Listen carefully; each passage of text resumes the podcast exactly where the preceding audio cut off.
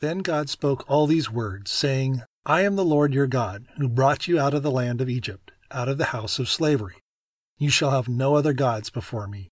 You shall not make for yourself an idol, or any likeness of what is in heaven above, or on earth beneath, or in the water under the earth.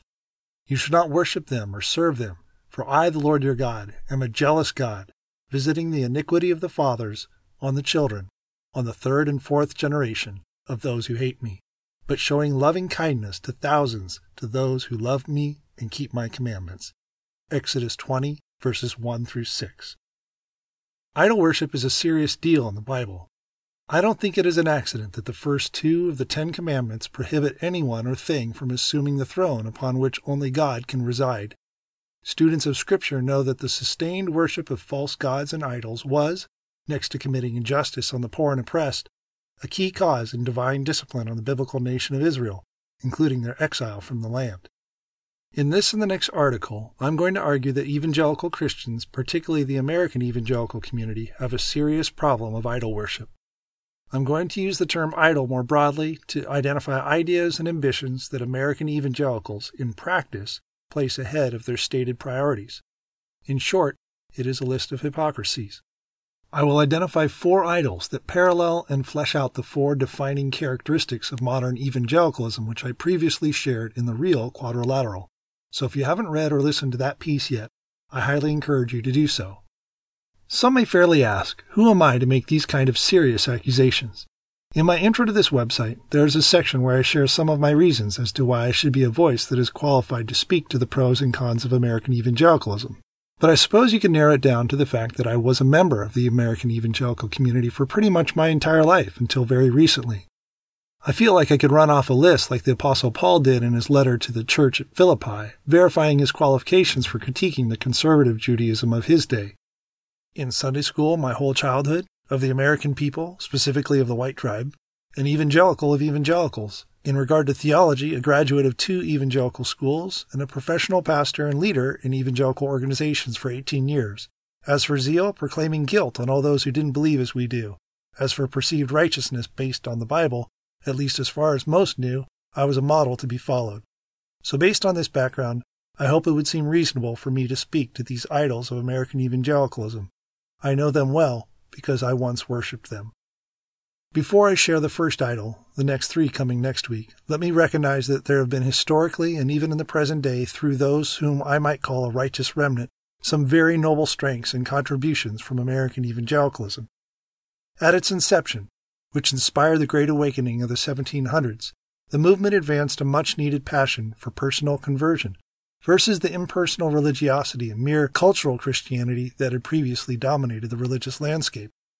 And those who seemingly relish in slamming evangelicalism should remember the critical role that the movement and its leaders played in the abolition movement, along with challenging worker oppression with the dawn of the Industrial Revolution. In my time working for World Relief, which serves as the humanitarian arm of the National Association of Evangelicals, I worked with many who carried on this amazing legacy in standing with uniquely vulnerable immigrant and refugee communities. Let me briefly note here a book that I highly commend called The Evangelicals The Struggle to Shape America, written by the Pulitzer Prize winning historian Frances FitzGerald. It has even won some general praise among evangelical historians, and I believe it is a must read for any evangelical student and leader who wishes to seriously examine their faith community's history.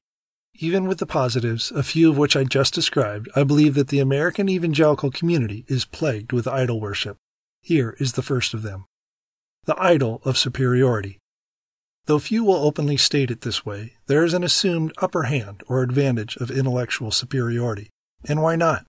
When you can, at the end of the day, pull the card of divine revelation, that seems like an undeniable winning hand. There is a huge difference, however, between the personal religious conviction that God can communicate with human beings and a commitment to the humble journey to know and experience this revelation, and that of the ego that says or implies with overinflated confidence that I can definitively exegete and almost comprehensively declare universal truth. The latter is a borderline claim to omniscience, when in reality it is a willful ignorance or lazy thinking cloaked in pseudo intellectualism and dogmatism. On the intellectual side of evangelicalism, you can see this idol in the circular philosophy of presuppositional apologetics. Outside of the academic types, this pops up in a near allergic reaction to any attempt at nuanced thinking. The popular retort? God said it, I believe it, that settles it. What is actually being admitted is what other people have told me the Bible is and what it says is what I choose to believe, and that settles it. But as I mentioned in the real quadrilateral, evangelicals are fooling themselves if they think that the Bible is the only thing upon which they are basing their judgments. If anything, I would argue that external, cultural factors are far more determinative of the beliefs, values, and behaviors of American evangelicals. This is especially true if you're white. Here is where nativism, or to be exact, the gospel of America, has proven to be a true guiding principle, married to a sense of manifest destiny assumed ethnocentric superiority lays the foundation for another idol that we will talk about in part two. One final observation related to this idol is that most evangelicals much prefer to debate from a distance than dialogue in person. They would rather talk about people, Muslims, homosexuals, liberals, etc., than with them. And here is where I wonder if this idol of superiority perhaps is masking a deeper insecurity. While I'm not a psychologist, that might help to explain the emotional angst that surfaces whenever anyone chooses to question their status quo. Even if that isn't the case, a prevailing inability to talk directly to people you disagree with is a telltale sign of assumed superiority. Well, thank you for listening to this podcast, and remember that you can check out more of my takes on faith, social justice, and popular culture, along with other life inspired musings, by visiting www.kurtelewis.com. If you enjoyed and benefited from this and other publications featured on my website, would you take a few minutes to show your support? First, you can share it with your friends via social media, text message, email, word of mouth, pigeon bird, cave art, whichever you prefer. Second, if you're listening on iTunes, take a few seconds to subscribe to this podcast and to give it a positive review. Lastly, you can help me to continue to produce these podcasts by making monthly or one-time financial contributions. Click on subscribe slash support on the website to learn more. Again, thanks so much for listening.